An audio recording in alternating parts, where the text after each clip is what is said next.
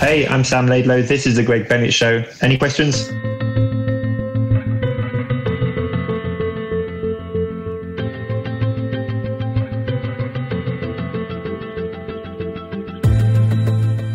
Welcome to the Greg Bennett Show presented by Any Question. I'm your host, Greg Bennett, and I've just finished an absolutely delightful conversation with a young man that I knew was a great athlete but I just didn't realize he was just such a great human being, and that is Sam Laidlow. Sam shares his journey in this uh, episode and, and goes through everything about Kona Ironman, where he was second and just had such an incredible performance that made us all just stand up and go, wow, this is the future. And um, But what I loved about this conversation was just his tremendous love and passion for the sport of triathlon, his uh, gratefulness to his family and his team, uh, and just his respect for his peers a- a- around him. Uh, I just thoroughly enjoyed this conversation with just a, a really wonderful human being, like I said. Um, a little bit of housekeeping before we go on. Uh, firstly, thank you so much for listening to the show and sharing it. And I do love all your feedback. Please keep that coming. It is wonderful. Um, also, if you want to go over to anyquestion.com forward slash podcast, uh, we now have a promotion going on, three months free. Just put that in and you'll be able to use that link to be able to get three months free and go listen to many of the world's greatest uh, athletes, uh, scholars, health professionals across many, many different channels answering questions, and you can ask them all questions there. Uh, so go check it out, anyquestion.com forward slash podcast. I hope you enjoy this episode as much as I did with Sam. It really was a fantastic one. And remember, success comes to those who endure just one moment longer. All right. Today, I am joined by a man who is leading the next generation of superstar triathletes, finishing second at the Kona Ironman World Championships two weeks ago in a time of 7 hours and 42 minutes, shattering the previous course record by 9 minutes and setting a new bike course record of 4 hours and 4, elevating him to number 4 in the world rankings. What I love is that he races without fear and with this controlled aggression, and he just knows who he is, he knows what he wants, and he's in control of his own life. He has an incredible team around him and he's been steadily improving for years. But it was in the year of 2022 that the world really stood up and took notice with his incredible performances at the PTO US and Canadian Opens, where he was fourth at both of those, and his eighth place at the Ironman St. George Ironman World Championships. It's just an absolute privilege and an honor to just sit and chat. So, welcome and thanks for joining me on the Greg Bennett Show. Sam Laidlow, how are you, mate? I'm uh, very, very good. Yeah, very busy, but uh, no, I can't complain. Life's been treating me super well, and uh, yeah, it's genuinely an honour to be on your show, mate. Um, I've listened to I think everyone. Um, wow. yeah, to, to be amongst uh, amongst these names is uh, is again yeah, such a privilege. So thanks for having me on. Oh, mate, it, it, it's just so great to have you on. It's like just being able to watch your career the last couple of years, especially this year. And I know there's probably a little bit of people going, where did the Sam Laidlow come from? But you, have been there or thereabouts for years. You've had a few bike crashes and things that have kind of you know, just set you back, but you've always been the guy that's been aggressive from the front. You love that style of racing. And, and for me, as a fan of the sport, I've always enjoyed watching you race. So to see you have the performance you did in Kona, to then have you say yes to coming on the podcast, it means the world to me, mate. So thanks again for coming on. Have you had a chance to decompress since the race, or has it been all media and meetings and everything else? What's it been like? So I guess I was kind of like prepared for success, but not what comes after it. If you call it, if mm-hmm. you call it success, what happened? I mean, for me, relatively, it certainly was. I had a, yeah, I had a performance that I mean, I just every everything went right on the day, and I and even if I guess my career was to stop tomorrow, which I don't think it will, but I would be really proud of that performance I, I, I did on Kona and. Uh, as I said, it's been crazy since since then. I didn't really realize what how big an impact Kona had. Um, I was mm. speaking to Macca the other day, and he was saying that Kona is like the only currency that and the Olympics are like the only currency of our sport, really. And uh, yep. so now I've got I've got I've got a little bit of money in triathlon terms, I guess, you know. Oh, yeah. And um, yeah, so um, no, I, my head's been blown. You know, it's really taught me that. Um, yeah, I guess I, when I was a kid, I thought that you just had to swim, bike, and run, and now I'm learning that it's, it's way more than that, and uh, trying to just kind of almost be the, the boss of your own ecosystem and choosing the people you want to, to help you along the way. Because yeah, as we all know, it's an individual sport, but um, the performances aren't don't come from from one person, you know, and um, just. Mm built, yeah, keeping the people who have been beside me all, all that time, uh, mostly my, my family and uh, and a few close friends. But yeah, and also trying to just now I'm getting to the point where people are wanting to help me, and that's great. And uh, I really, I really think that that's going to be like for me the next stepping stone is just in, in my results. It won't be. I'm still the same athlete, you know. It's mm. mostly just all the small things and all the people around me who who really want me to, to do good. That that will help. Yeah, it's. Uh, yeah, so no, I haven't really had time to decompress, and even now I'm on a I'm on a kind of business business slash road trip with my, my girlfriend, and we're gonna.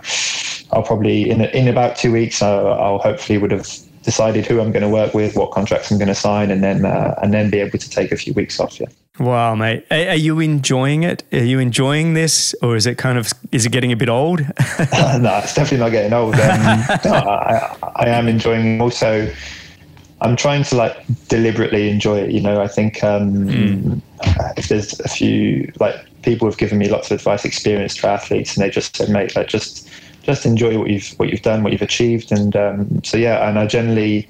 I generally don't know how some of the guys are going along to 70.3 worlds and, and racing there. It's just for me, I need a, I need a break. I need a few a few beers and glasses of champagne with, with my friends, and um, yeah. and then be be able to really build back up from there. I'm in no rush, uh, and yeah, my goal is yeah. People are asking me already about what race I'm doing next year. I'm like, man, just let, let, me have a rest. Like let's yeah. uh, let's I'll build to I'll be ready for Kona, but yeah, anything before that, uh, I'll see. I, I, love that. And, and and what about your peers' reaction? You know, all the guys that you've you've raced. Have you had much of an outpouring from from them in terms of respect and you know they understand what it takes? How, how's that been? Yeah, I think mostly I've had, um, I guess there's, there's the peers that are kind of my age who, yeah, of course said like, well done. And I guess in a way they're slightly inspired because you know, I've trained with them, I've raced with them, and I'm at a very similar level. And it just shows that I was. It just shows that like what, like how close that line is between just being like I don't know seventh uh, in a race and then actually like being able to perform on a world stage. And I was, I think, what what really helped me is that I was racing on emotion, you know, um, uh, and I'd, I'd been building towards that race my whole life, and it just kind of all poured out on that day. Mm. Um, and uh, yeah, speaking to to Sebi after the race, he was saying that um, like I know what it feels to race like you did. You know, you like you weren't even looking at your power numbers or anything. You were just you couldn't feel the pain, and that's exactly what happened to me. You know, I just felt clearly I had a, I had good legs, and but yeah, everything was just everything was running smoothly, and I felt controlled, and everything was going my way. You know, the gap was getting bigger and bigger on the bike, and on the run, I just yeah, I just felt good and almost like knew that I wasn't going to blow up the first mm. time because, uh, as you said before, I've had I've always felt like I've been on the cusp of something. You know, I knew mm, mm. I knew I could run that kind of time in a marathon. I just hadn't been able to put it together with a decent bike. And uh, if there was one day to do it, I guess I guess Kona was the one. That, seriously, mate, it was it really was an amazing performance. So what what I want to do then is is you know you've touched on Kona. I kind of want to start the show by reflecting on that performance in Kona a little bit more, um, and then I really just want to rewind the clock and listen to your journey and and dissect you know your physical your mental your emotional preparation over the years and and and, and what that's all been about um, so let, us start with kona and i really just have one question for you because I've always heard you say, you know, since a young age, it was always about Kona. And, and for me, it's, I just got the question, why Kona? And, and, and why is Kona so important to you? Yeah, so um, um, my parents own a, own a triathlon training camp business. I kind of grew up in that environment with just having loads of age groupers come to my place from all, all around the world and just talk to me about this Kona. And um, for, mm. yeah, I just, it was almost, yeah, it was for me in my head, you know, as a kid, it was bigger than, bigger than the Olympics, bigger than, I don't know, Wimbledon, any, any, any big tennis match or anything. It was just, there was nothing in my, in my little head that was bigger than Kona. So, uh, and then yeah, I just found myself watching it on TV and being then realised that actually I was the only one staying up watching it. And, um, so yeah, I mean, I I'm I've kind of studied the history of this race for a long time and been inspired by so many guys. So yeah, that's that's how it came about. And uh, I never actually know. So when Gustav came past me and kind of said, "Well done," we shaked hands. It never even crossed my mind in that instant that it kind of referred to, to Macca and Raelert's moment, uh, which yeah. is which is also uh, I'm so happy that did happen. You know, and people ask me if it's um, like if it was like kind of like put on, you know, if I had to deliberately think about doing that. But it's just like so instinctive, you know, with so much respect between between athletes at that level. And um, yeah, and on top of that, Gustav's a great guy. I just I didn't I didn't even think twice that it would uh, that would kind of be compared to to what happened between Macca and Raelert. Yeah, mm, I love I love that you know the history. I love that you've been so involved in the sport for so so long. That your whole family's involved in the sport of triathlon. I, I just think it's really really awesome. Um, you know, as you were getting gearing up for Kona this year, obviously we haven't had a Kona for a number of years, and we are all really excited about watching it and you know having it come apart. When was it then you realised a great race was possible?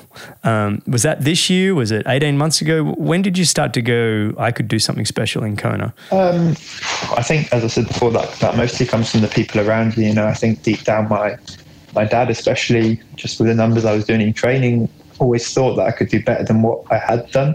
Um, mm. But then again, he's not the most expressive of guys, so he, he wouldn't he wouldn't tell me that. And um, so, but yeah, I, I always I always believed it. I think deep down, um, and there's yeah, I think let's say after St George, um, I came eighth, and mm. like I I just come up, come back from from COVID, and I knew like I was like I'd got myself healthy, but I was so unfit relatively, mm-hmm. and I kind of realized then that if I can come eighth, like, and I'm unfit, it doesn't ta- it won't take me that much more to have to have a good performance, but um to to then be kind of to do that time like to do to go eight minutes faster than when Jan broke the record, um that to be honest, I mean, yeah, it hadn't, it hadn't crossed my mind. It's more than I, I could have imagined, at least that year. Um, I kind of knew the sport. In, so in St. George, we there was eight. So I think I was the first guy to not go over eight hours.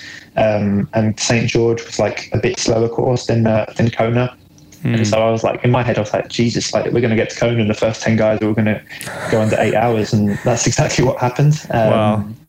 Yeah. Uh, but I don't know where the belief, I mean, it was almost there was a period definitely where I lost lost that belief. Um, so as a kid, you know, you you grow up and you you can be whatever you want. If you want to be an astronaut, then that's fine. People say, oh yeah, it's great. You can be an astronaut when you're older. And then as you as you get a bit older and kind of go to school and I don't know, just general society kind of tells you now you need to get a real job. You need to fit into to a box basically. And um, so I kind of I kind of lost or certainly deviated from the route.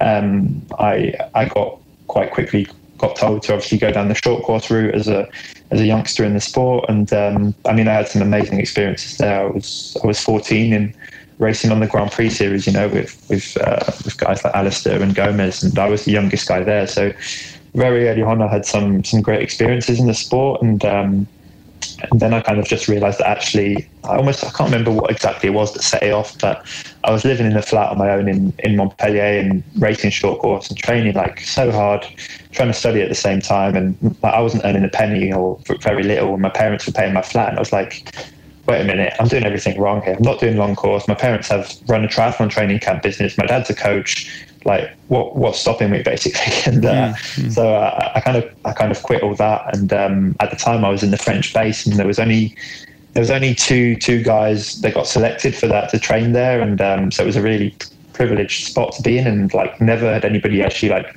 deliberately left it you know? So um, I, I I left there and people were saying wow like you're gonna you're gonna quit everything. You're gonna just become I don't know start working in Lidl or something. Um, no, no offense to anybody who works in Lidl, but um, no, um, yeah. So I just went back to my place um, and said to my dad, "Listen, I want to win. I want to win Kona, and how how do we get there?" So we are like, "Okay, let's do an Ironman now. See what level you're at, you're at, and then kind of build from there." And I think we worked it out. And even if I got if I got one percent better every year, by the time I was, I think I can't remember now. I think by the time I was 26 or 27, I'd have the world record. Uh, this was just like just a, this Kona, uh, Kona excluding Kona, um, just mm. on a kind of fast Ironman course.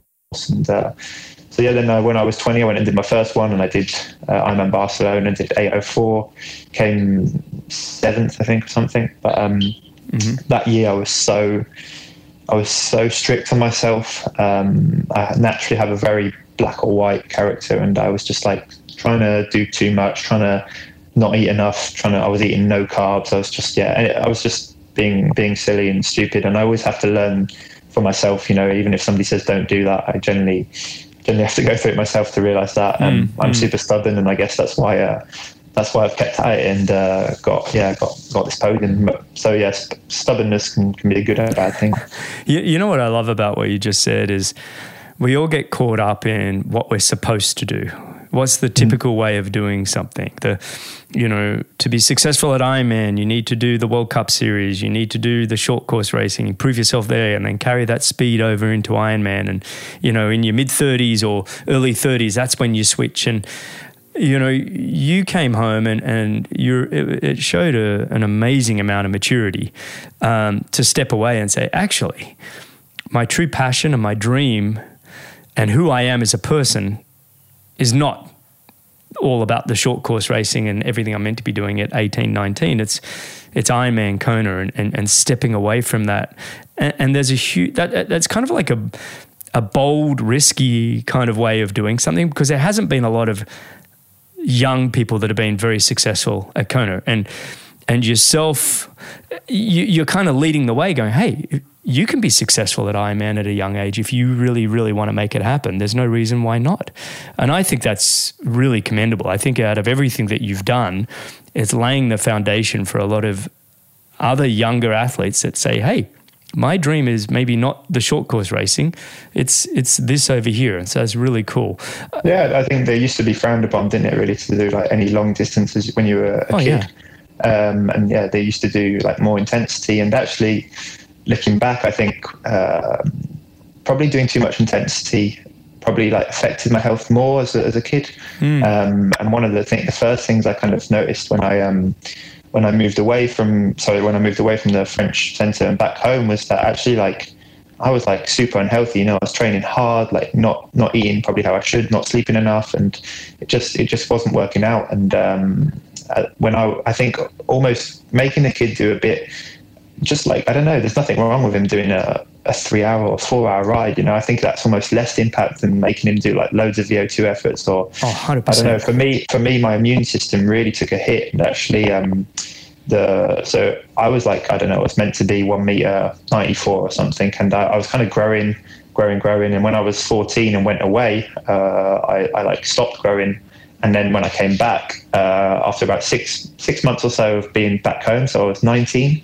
I started growing again, you know. So, and I, for me, that also came from uh, like I got my bloods done like for the first time ever when I was 19. I went to Girona and asked the um, the same same doctor as, Jan actually to, to just check my bloods, you know, see if everything's running smoothly because I hmm. really felt that I was training hard but just not getting anywhere. And he was like, well well, no shit, mate. Like you've got like no iron basically, and wow. nothing. You know, I just I was empty, and um, and yeah. So I I really think that then it's also like people people always say that like I don't know when you're a kid and you're at school and stuff. Uh, that, that are like if you complain about school to your parents, they'll always be like, "Oh, but wait until you're older. Like this, you've got the easy life for now." But actually, like for me, them years were like so hard, uh, and I think lots of sporting uh, like adolescents have the same issue. Mm-hmm. Is that it's it's a it's just it's not sustainable really getting up at whatever five, going for a swim, then going to class, and then studying and training again. And I actually found it like really really hard, and I, and I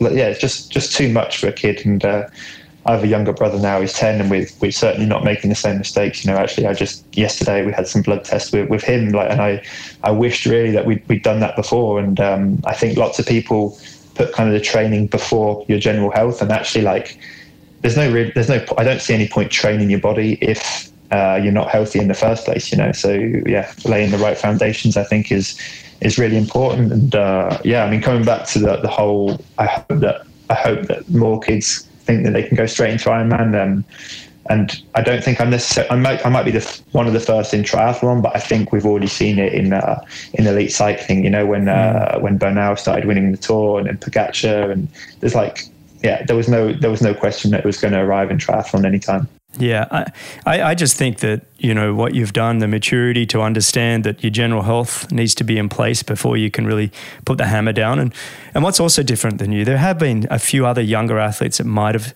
come over to Ironman earlier, but often they didn't have the three disciplines like you do. Like you can swim, bike, and run, right? You may not be the fastest uh, runner in the world, but your swim and bike would have you at any Olympics, at any ITU World Series race in the lead group, ready to lay down a run. And your run would have mm. come had you wanted it to. But it's it's a little bit you were at the pointy end of those races had you wanted to go that way. Whereas a lot of younger athletes will be like, well, I don't have the swim, so I'm never in the race, so I'll just keep going longer until it matters, right? Until I can get away with it. Um, so I love the fact that you you actually had the option, you made the right decision because you're like, you're looking at things like your health, um, mm. and then you you pulled the trigger. I do have a question because you you seemed like I said in the introduction, you you're an aggressive racer, but I was very careful in the way I said that. You you race with controlled aggression because I don't see you as just throwing all caution to the wind. There there is a, a very much a calculated aggression to you. But it seems to me that you're somebody that where racing off the front is important to you. And I'm, I'm just curious, why is it so important to you to be toughening up the race and being the guy that's out front? Uh, yeah, I think it's just almost like a natural instinct thing. I always have like this this great plan and, uh, before the race. You know, I don't know, sticking to wattage or doing this or doing that. But um, generally, I always throw it out the window as soon as I have a, a bib on my back. And um, but yeah, equally, I kind of feel that. So yeah, you, you're you're saying it's controlled aggression, but there's been many periods, many races where it, it, was just aggression and it wasn't controlled at all, and it, and it didn't work out. Um, but I think I've always, I've always said from from a while back now that like to I really to win a race, I really want to understand what it takes to to win be up front. You know, see what it takes to, to win, and um, and I guess that that's that's how it's come about. Um, yeah, it's. Uh, I think we've seen that with like so when you see Alistair like race his first Olympics, he just like mm. went he just went balls out, you know, until until it blew up. And um, uh, and I, I, kind of feel that the best guys, that's almost like their natural instinct. But um, yeah, for me, racing's always worked out a lot better when I have raced aggressively. Um, I just, yeah, I guess I just like to to steer the boat. And um, the day when I do win, you know, I really want it to be in a in a dominating way. You know, I, my my goal long term is is to win Kona like from start to finish. You know, really have the fastest bike, the fastest swim, and the, and the fastest run, and that's generally my goal. And uh, I think that's that's the only way of uh, of having. Uh, I don't think it's the only way, but I think lots of people, well, few people have won Kona now, and I guess nobody's done it in in the way I just said. You know, and yeah. even yeah, I have this silly idea of next year trying to get the swim record, and then then just working really hard on my run to see if, I, if we can get this run record, and then I would hold uh, simultaneously all three. But yeah, I'm, I'm, I'm a long way off that. um, but yeah, that's certainly what I'm striving towards. And I, I, th- I guess even if I don't achieve exactly that, I'll, um, I'll do something decent. I think there's very, like you said, it's, uh, firstly, I love the ambitious. I think it's, uh, the ambitious goal you have because I think it's very optimistic, but I think I, th- I, truly believe it's realistic after coming off your performance, um, you know, a couple of weeks ago. And I think the only person, who is it? Uh, Lucy Charles Barclay at 70.3 World mm-hmm. Championships last year, I think is the only world title, and I'm going to have everybody call and prove me wrong on this, but I believe it's the only world title we've seen at the 70.3 at Ironman where the winner has had the fastest swim, bike, and run, and, and Lucy yeah, did that uh, last year. Crazy, yeah. yeah. So, mate, I think I, I think you can be the next. You can be the first man to do it. Um, you know, from what we've just seen, the swim. I believe you can do the bike you've already got, and that run you ran a two forty four. You know, mm, you've been yeah. in the two fifties, but here you are dropping a two forty four after a four oh four bike with the two Norwegians and Max Neumann trying to chase you down. So there's that element of pressure. Um, but you kept it together and, and, really laid down an amazing race. Were you were you surprised to be on the bike up front on your own? Were you thinking maybe where's Magnus Ditlev? Did you know he had a penalty? Were you thinking there would be other people joining you? Yeah. So um, I guess when I when I attacked them right at the very start, I was I was like in my head, I was like, oh, here we go again. You've made another bad decision, Sam. And uh, but I kind of had to commit from there onwards. Hmm. Um, so kind of just kept kept pegged in. And You've made another bad decision, Sam. I, I, love the positive self talk at the start. oh man, I mean, it's, it's not all positive as you know. No, whatever's no. going on in our brains from a racing, but um, yeah. And then uh, I was just keeping towards the top end of my wattage and. Um, everybody was saying that like it's only, the race really starts from when you get to the turnaround. And um, I Magnus Magnus caught me up at one point I think like just before the turnaround. And um, and then also the Norwegians did. And I kind of thought well they've they've probably worked quite hard. And, and actually I thought well actually maybe my like to get to the turnaround I've actually been a bit more conservative. Like my efforts were more stable than mm. theirs. And um, and then on the way on the way back, uh, I was really expecting Magnus to. So Magnus is a bigger, an even bigger guy than me, and I've raced him before in Texas. And that guy, when he picks up speed, he's like um, we have a we have a train in France called a TGV. It's just a massive train that goes very fast. Anyways, mm-hmm. like that. And um, yeah, I thought that he would come just like my my goal in my head was just to be able to stick with him on, on the descent. Um, and uh, no, I mean, I had I got through the personal aid station quite quickly and and started pedaling, and I, I, really felt I was picking up speed really well, and um, I could see that I'd kind of got a small gap, and uh, so I just I just stayed with it. I think Magnus's strategy from there.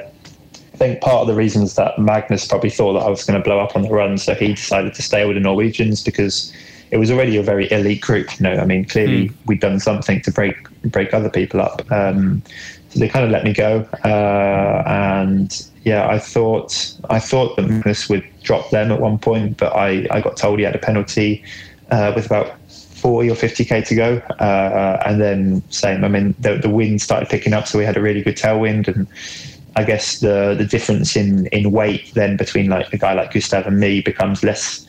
Uh, less prominent, and so I just I'm just putting more power down, you know, than him because I'm mm. a bigger guy, and uh, that's where the it really had effects. And yeah, I mean, also this was the first race where I had some decent equipment. You know, before then I was riding on a frame that was too small, and obviously, like you saw, Head brought out their new wheel, and uh, I mm. generally think that's really good at certain yaw angles. And so there was just so many small things that kind of made it for me to have a, a breakthrough performance.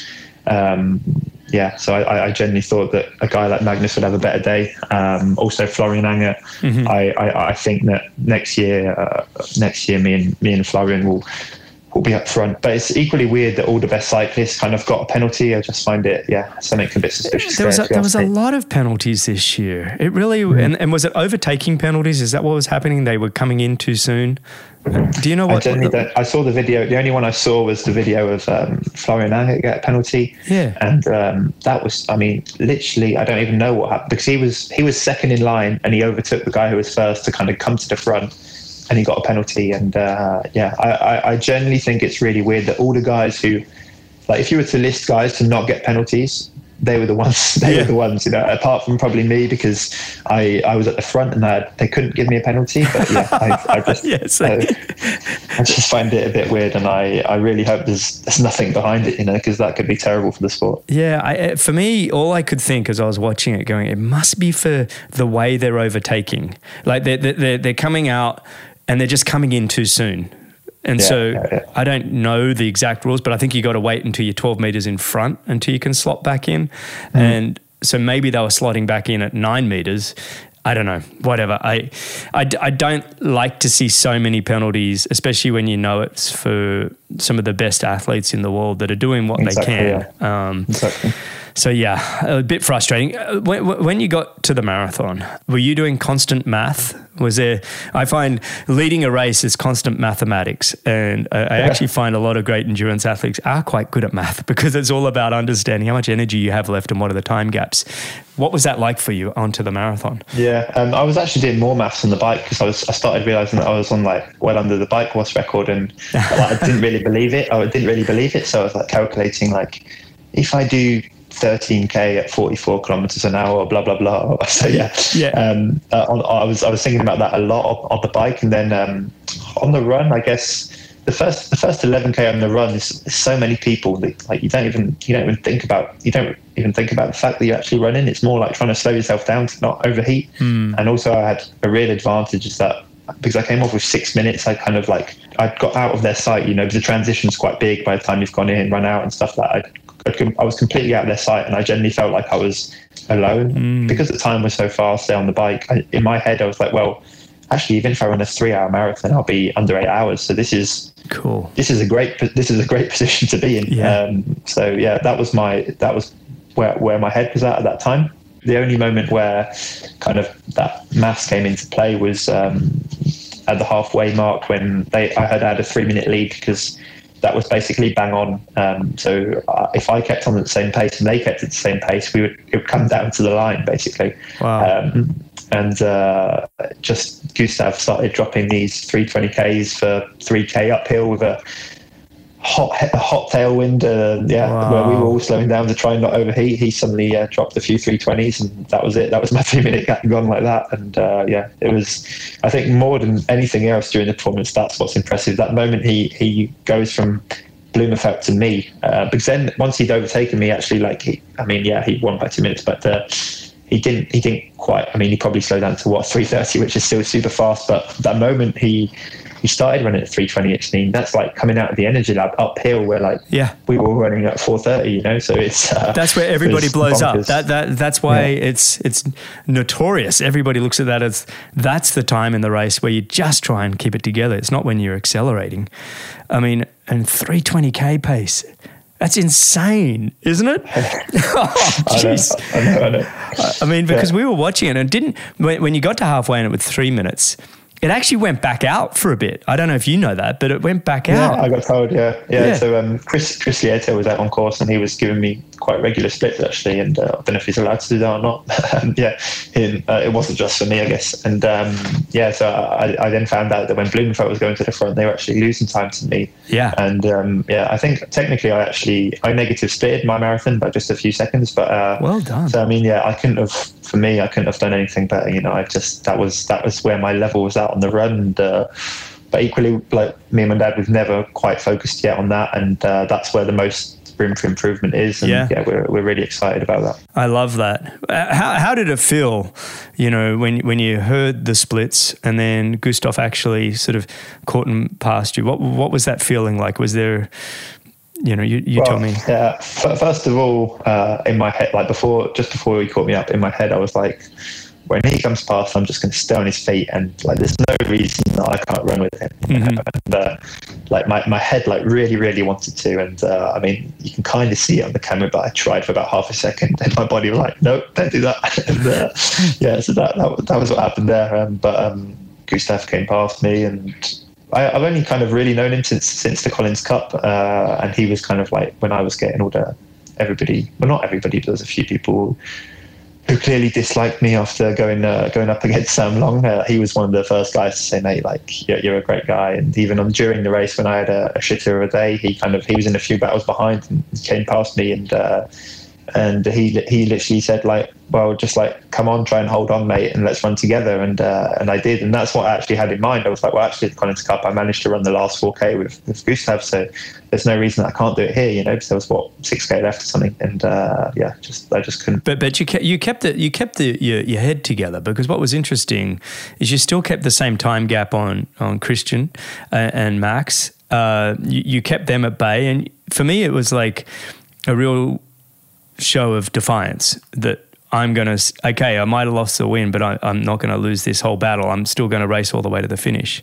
You know, there was there was a lot of positivity out of that. Um, do you kind of look at the the entire race and go, is there anything you would have done differently? Uh, yeah, I think there's one key key moment which would have been uh, the swim. I should have so I went out really hard on the first K of the swim, uh, and actually like the the tide was coming in, so mm. it kind of like kind of stuck us all together. Yeah. Um, yep. And I should have done the opposite. I should have just kind of like really put the hammer down on the way back because I really feel I probably could have put at least two minutes into into Gustav and Christian. I mean, normally normally I like in St George I came out five minutes in front of Christian and I guess, and I, I think they also have realised that is that if it was an individual time trial, I generally think I would have beaten Gustav, um, and uh, I think that's uh, that's a good thing for me to have in my head. Yeah, that's awesome. I love that. I love the fact that you understand the currents too. I often feel like athletes don't consider the types of current. I grew up only swimming in the surf and the ocean, so all I ever understood was rip, rip currents and everything else. And for me, I never liked to lead a swim, and so when it was a, a current where it was, um, you know, swimming into the current, I always got excited. If it was excited, you know, leading into the swim, you know, the first half yeah. is going to be into, I'll be like, great, I'll be able to get good position here, and then get ready to really have to increase the arm turnover when we start going, you know, with the current because that's when yeah, things some, will break some up. Of you, some of you Aussies have amazing feel for the water. You know, like even some guys are terrible in the pool, but they'll get in. Oh, I can't stand the pool. Yeah, be, be, be amazing no, but um, yeah, I, I, discovered that I was. Uh, there's a few people like, like both Aaron and Max Stapley are two guys. I mean, they're good in the pool as well, but as soon as you stick them in in open water, they're just especially yeah, the the sea. They're, they're, they're amazing. Oh yeah, Aaron Royle's amazing open water swimming too. Look, yeah. you know, you said you're going to sit down with your dad and look, you know start focusing on the marathon. You know, over the next few years. Where else do you see an extra few minutes to win these big races? Um, you know, they've got the swim uh, there. Yeah. You know, I, it's it's an amazing performance. Where where do you think? Um, it's fun, yeah, it's funny you say that. Um, we actually had a chat. And finally, got to go over the race and stuff about two days ago, and uh, yeah. So although I think there's most the most gains to be had on the on the run, he actually thinks they're to be had on the bike. Um, there's mm-hmm. no there's no reason why uh, in two or three years I shouldn't be able to hold about three, 40 watts, which would be uh, which which I, I, agree with him. It's just it's one thing doing it. It's like one thing saying it and another thing doing it. Um, so yeah, we have a we have our, our goals set pretty high, and uh, I mean, yeah, I guess you know, you know what they say. It's like if you aim, I can't remember what the quote is. If you aim for the moon, you land on the stars, or the other way around. Yeah, aim for the aim stars, land on the moon. moon. Exactly. Yeah, no, I love um, that. Yeah, so I guess that's our that's our strategy. Yeah, I, I, and you know what? I couldn't agree with your dad more. I mean, if you look at the numbers, the time spent on course, um, everybody says, you know, bike for show, run for dough. That's the kind of expression that was always had, but mm. I think you and others are starting to prove otherwise that there's still considerable amount of time to be made up on the bike. Um, I see you, have got a beautiful bike. I looked at images. You looked fantastic on. Are you riding the Trek Speed Concept with head wheels mm. and, and fully decked out? Yeah, that's that's another thing is that people just see the wattage and stuff. But um, I mean, it, the Kona course really suits me in the sense that it's kind of like it's permanently rolling. So you need to you need to know where to put the power. You know, you need to know how to carry speed. So it's uh, and I think that's why like Cam did so well and has done so well is that there's lots of triathletes who are just very good at just creating power, you know, but not knowing where to put that power. And um, mm. I've I've grown up like cycling and even tried to do a bit of like just cycle racing in during the pandemic actually. And um, yeah, so I kind of I've always had a good feel for the road and on, on certain courses in Europe, for instance, like you can't, you don't really see that, like, or even in Samorin, you know, whether whether you're Lionel Sanders just like pushing raw power out, uh, or, or or me, like doesn't doesn't really make much difference. But on a course like Kona, it makes quite a big difference. So uh, mm. you could maybe have a guy who who will also go out the same power as me, but just won't go as fast in Kona. I, I love that. One one final bit on Kona, and then I really want to just dissect your journey a little bit more. Is um, yeah. you know running onto Ali'i Drive what was that feeling like? Was it what you dreamed of, you know, for your whole life? Was it the kind of reaction, or was it more or less, or what was that feeling like? Well, um, first of all, the noise was just absolutely crazy. I don't know if there's always that many people, or uh, or if it's because the, the, racing was split into two. But yeah, I um I think they burst an eardrum because I've had a bit of a bad ear since. um, so yeah, uh, no, that was crazy. And then um, yeah, I just like I just broke down. I was a big wuss, really. I started crying, and uh, don't you dare, yeah, mate! Uh, don't you dare call yourself a big wuss. That is one of the uh, emotional joys, and, and, when the body releases, and you're too tired to fight it anyway, right? It's like yeah. you allow yourself to be emotional. Um, yeah. So then your, your dad and mum were they at the finish with you? Yeah. So actually, I couldn't. Uh, I couldn't. Well, if I would have known I'd come fourth in Dallas, I probably would have so I kind of did this trip to go to Dallas and then Hawaii. If I would have known I came fourth in Dallas, I would have invited, I would have got my mum and, and, brother over, but I just couldn't afford to get them all over. Uh, so I I paid for my dad to come over, which was which was I mean I couldn't have done it without him. Just not yeah, you know, just so many small things that he supported me for for many many years and. Uh, as I said before, he's not the most expressive of, of, guys, but I managed to make him cry as well, which yeah goes to show that uh, it was clearly quite a big day for us both. Yeah, something that um, I'm, I'm, I'm fully aware also that it's kind of like that performance has hopefully changed like not just my life but but their lives as well, and that's always been my goal. My my parents have invested so so much uh, just for me to have uh, a good upbringing and just yeah, I guess be able to do whatever I wanted.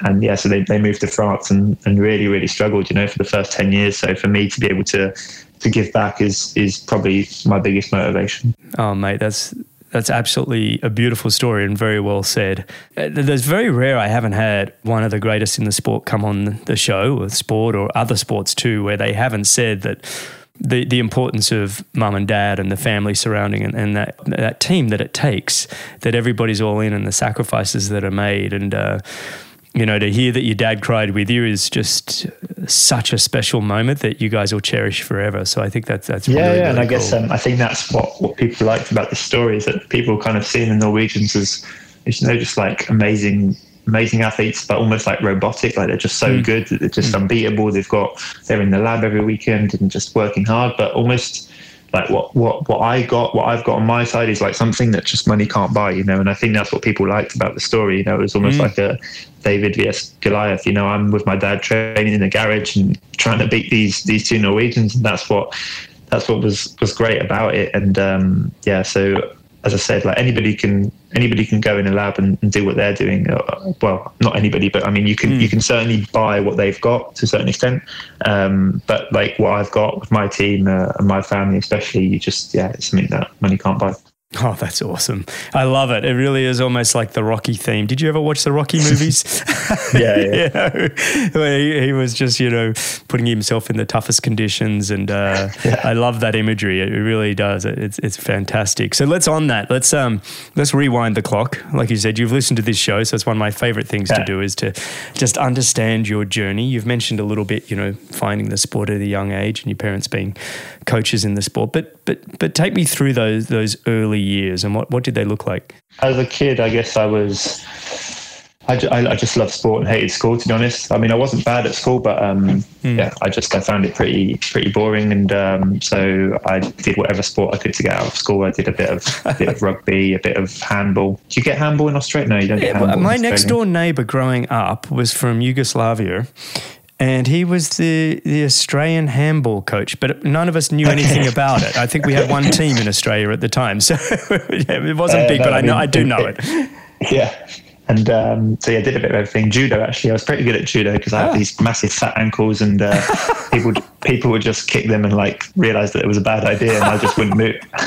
I wouldn't move. You know, I was like them. Uh, I don't know what what are them things that kind of have the weight at the bottom and like can't can't fall down. You know, that kind of that kind of thing. And, um, That's awesome. yeah.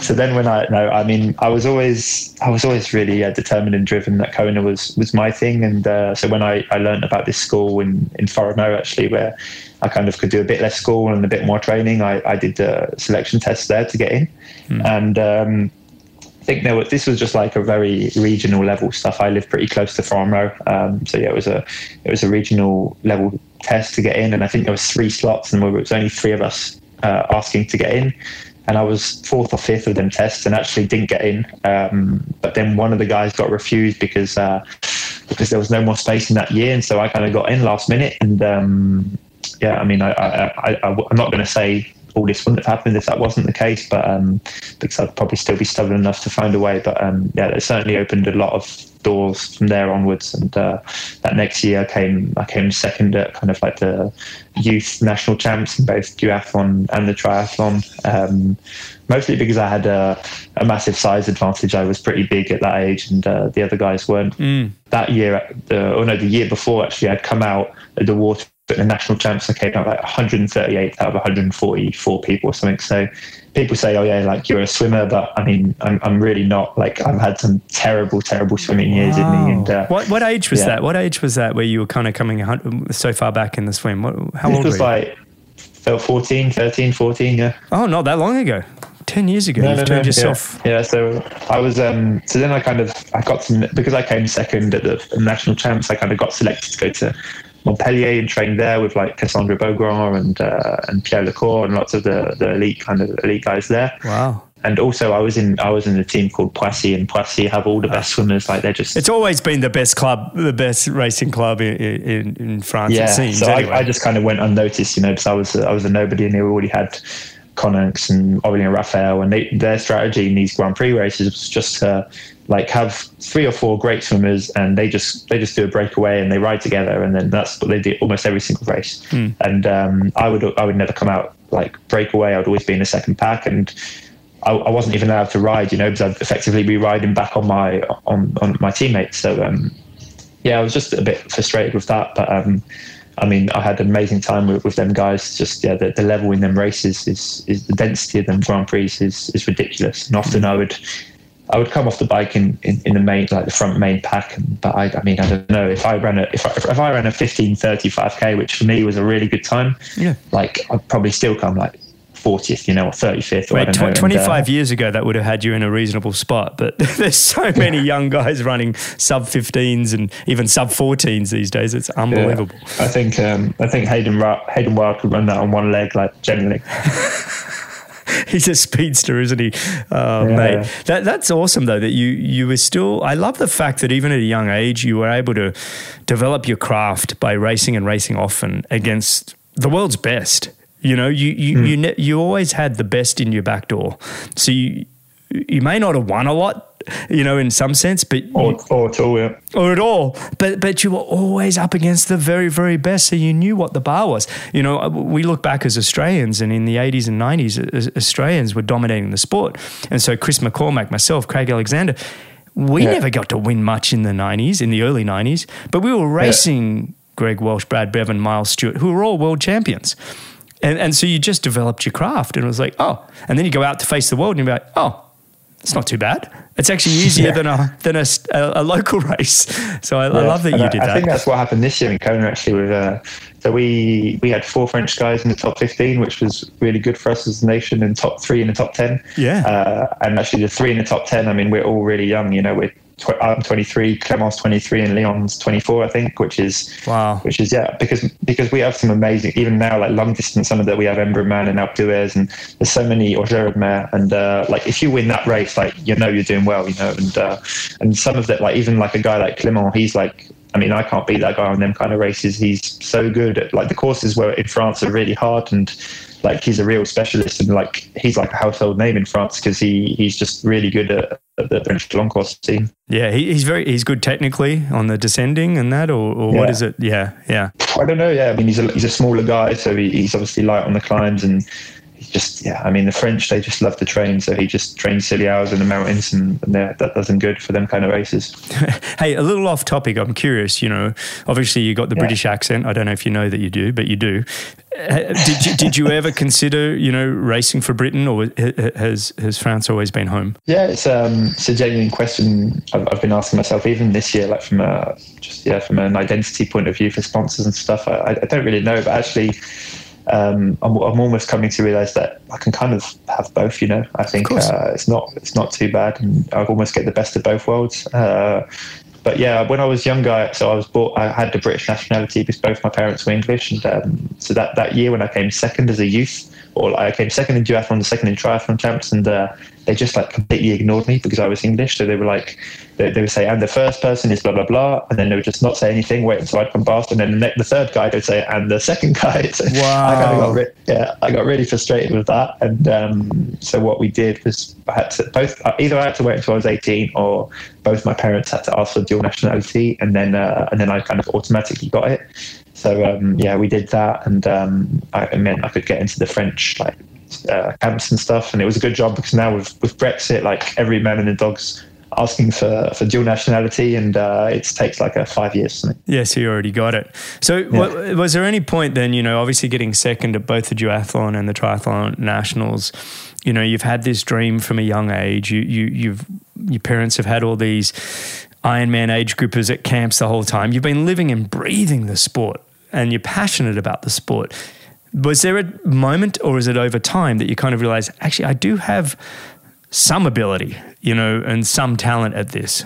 Was there one moment, or was it over time? Yeah, um, I've, I've never been a big believer in in ability. Um, as I said, like I, like I've gone from being one of the worst swimmers in the pack to to like yeah. one of the best. And um, but yeah, I think. Uh, it's almost like ability. I always almost see it as like um, a mental thing. Like what I what I'm grateful for is to have been born with my brain almost, you know, more than my body, um, because mm. like I have almost a, uh, an ability to kind of know yeah know what I want and be able to motivate people around me to kind of go and get that. And I think that's like the biggest skill. That's bigger than any other skill you can have. And uh, I think I remember reading or, or listening to Alistair Brownlee say something similar when he asked if he got asked if like he he kind of thought that it was his natural ability or his or his mindset or something, and he kind of like brought them both together. He's like, yes, it's my mindset, but that could also be seen as as a natural ability almost, you know. And I guess there's also a part of education. And my parents have yeah basically never like you know if if I said I wanted to be an astronaut, then they would literally say yeah, well let's just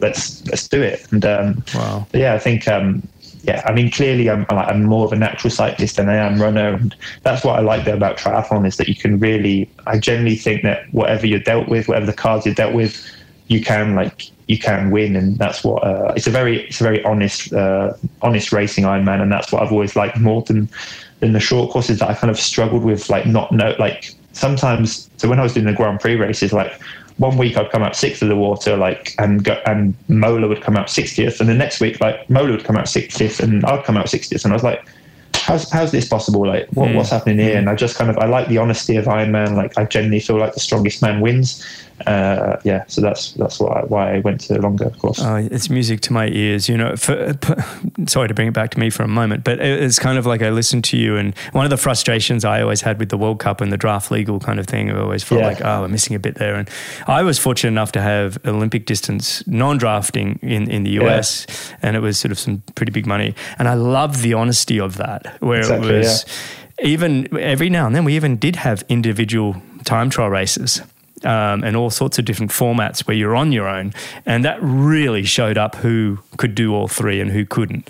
Um, and so I, I, hear you when you say that the honesty of finding a race where it's you're on your own. And I, I loved earlier when you said, you know, I, if, if it had been an individual time trial, you know, I potentially could have won Kona. Mm. And for me, you saying that and acknowledging that within yourself is just so powerful because you're basically yeah, yeah. saying, hey, if anything happens on race day, anything, I know I've got it under control because I know if it was completely, if I'm on my own, swim, bike, or run, I've got this, and mm-hmm. it's just so powerful that you have that. I think that's fantastic. But I think all the all the like the people who you really remember in this sport, like I think they they've all kind of they've all had that that mentality. You know, like mm. if, I'm, I'm almost sure that at the Olympics, if you would have put Alistair like in the time trial mode, like he's he is the best swimmer and he is almost the best biker and he's definitely the best runner. You know, and yeah, uh, yeah. and um, and it's it, it's the same with when the year Frodeno broke the record in 219. I think he came out second in the swim had the second fastest bike and the fastest run, you know. So he's like he's up there in all three disciplines, and uh, and yeah, I mean, it's, it's great as, as, as, you said that like you had the, the opportunity to race like that there was big money in non-draft in the Olympic, and honestly, like, I probably would have loved to have given that a try if that was like a thing now, and I probably would have gone to that before oh, yeah. going to Ironman. And um, yeah, and generally, actually, it's a shame that you you would have cleaned up, and I'm grateful you weren't around 15 sure. years ago. what what what what city times did you used to run? Uh, yeah, it's a long time ago, but off the bike, I was still only around that 30 minute mark. I wasn't as fast as oh, the. Um, only, oh, that's, that's terrible. No, mate. no, no, no. But the next generation, Alex. I, I, mate, I, wouldn't, I wouldn't be close to that. I would have to put a big, big gap on the bike to, to get. But, to, but like you said, no, but like you said, it was like I wasn't a runner. I never ran a high school oh, running on. race at high school. I never, no, I, am serious. I just loved the idea of running. And so I ran and ran and yeah. ran and ran and ran. And all I did was, was watch Kenyans and Ethiopians and Eritreans. And I just had nice. a mad love for running. And I trained with Jon Brown, uh, a British marathon. He got fourth at two Olympics and fourth at two yeah. world championships, but phenomenal runner. And I just ran. And so my running improved from running being a 32, 33 minute 10K down, down to, yeah, 29 lows on a, on a good oh. day. But it took years. It took 20 years. So my point is, when you said that earlier, like I believe that my brain is my weapon and that anything's possible. That's what you have. And I couldn't agree more with that. And it's just where do you want to put yourself over these next sort of 5, 10, 15 years, you'll make anything happen. Hey, uh, while I've got you, I know you've got plenty on. Are you up for some rapid fire questions? Let's do it. All right, let's do it. Okay. Worst subject at school? French. French. I'm sorry, I shouldn't laugh, but you're living in France. You are French. Okay. Yeah. okay. They're just it's they're so difficult with it. French language is it's like yeah you, yeah um, I wasn't good, but somehow the what the equivalent A levels I, I then managed to do all right. But the whole my whole yeah my whole years in school. Terrible. That's great. All right, first car you ever owned? Uh, Volkswagen Golf, old and a really old Volkswagen Golf. Yeah, Cool. that my my grandparents bought for me. Oh, good on them.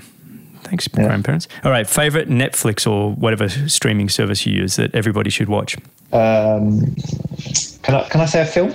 Yeah, King Richard. King Richard. It's on my list. Yeah, it's about the the, the Williams sisters. Oh, very cool. Most inspiring performance you've ever seen in the sport of triathlon? Jan Frodeno, 2019. Yeah, one of the greatest performances of all time. I agree. Three people, non-family members, you'd want to have a dinner with. Uh, Muhammad Ali, Nice. Picasso, Wow, I like it. and uh, just some amazing family member that I never got to meet, which I don't know. Somebody, I don't know. So yeah, somebody that could tell me more about like where my family comes from. Yeah. Picasso, mate. Are you an artist? Uh, my mum is or, or was, but um, no, I, I, I've never really explored my creative side, mainly because French education doesn't really allow it. But um, yeah, I also I live in the town or the town next to where Picasso used to live, so it's his museum. And, Ah, very and cool. yeah, I uh, and I actually I got a frame painted up last year, and uh, yeah, I kind of got his drawings done all over it. It was really cool. Yeah. Oh, that is Uh, I'm, cool. a, I'm a fan. Yeah. All right. Best training location in the world. Amélie-les-Bains, where I live. The more I travel, the more I like it there. It's, so yeah, it's brilliant where you. I did one training up in uh, Les Angles, just outside of Font Romeu. Okay, yeah. Many Yeah, many yeah. years ago. I loved it. Beautiful. All right. What decade of music is best? Mate, I haven't lived many decades. You're asking a 23 year old. Yeah, yeah, but you still like I, I wasn't born in the Yeah, yeah. '60s, but I still rank the '60s music as some of the best. Okay. Um, I think there's some yeah some really good good good music from 2010 2020. Yeah, so I'm gonna say that. My generation. All right. If a movie was played of your life, even though it's still pretty early and on, who would you want to play you? yeah. Well, I'm going to refer back to that that King Richard uh, King Richard. Uh, so yeah, I would say Venus Venus Williams. Venus is the oldest one, right? Yeah. Venus Williams in uh, in yeah in King Richard. No, but I. They've got to play a movie of your life. Who's playing a movie of Oh, your what? life? Oh, who would? Oh, okay, okay, okay. You know, Yeah. um, You can't have Ve- Venus Williams playing a movie of your life. yeah, Venus Williams smashing it out in Kona. um, who would I want? Uh, let's go for Johnny Depp. Nice. That's a good choice. Mate, this has been absolutely fantastic. What ne- what's next for you? You're going to have a little break here soon, um, then plan out what you're going to do early. Any early racing, or is it just focus on getting back to work? I'm actually uh, driving driving around Europe to find which is actually the fastest bike because uh, there's a few bike sponsors that, that want me, and uh, so yeah, I'm going to do that and a few other business meets, and uh, yeah, and then come back home in about two weeks, and um, yeah, so um, no, it's really exciting stuff, and uh, yeah, stay tuned because whatever bike I do choose is the fastest. Wow, everybody hear that? Yeah. My goodness. Yeah. And I was giving Trek a not, plug not, early. not the brand, not the brand that's giving me the biggest check because uh, yeah, I'm really uh, You wanna win. You really wanna strict win. on performance. yeah, exactly. yeah.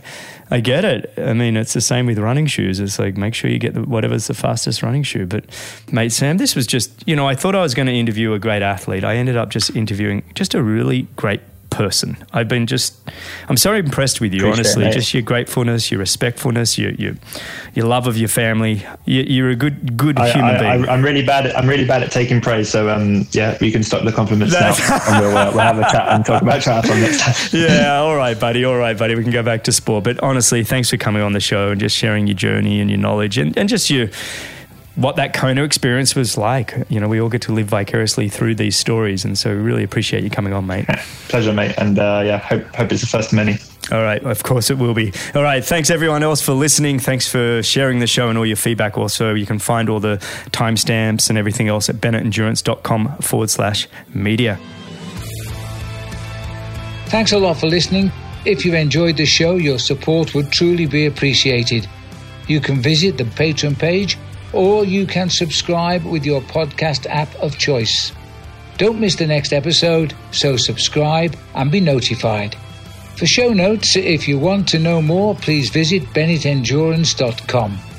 I'm Phil Liggett, and on behalf of Greg Bennett, here's to the next time, and I hope you will join Greg again very soon.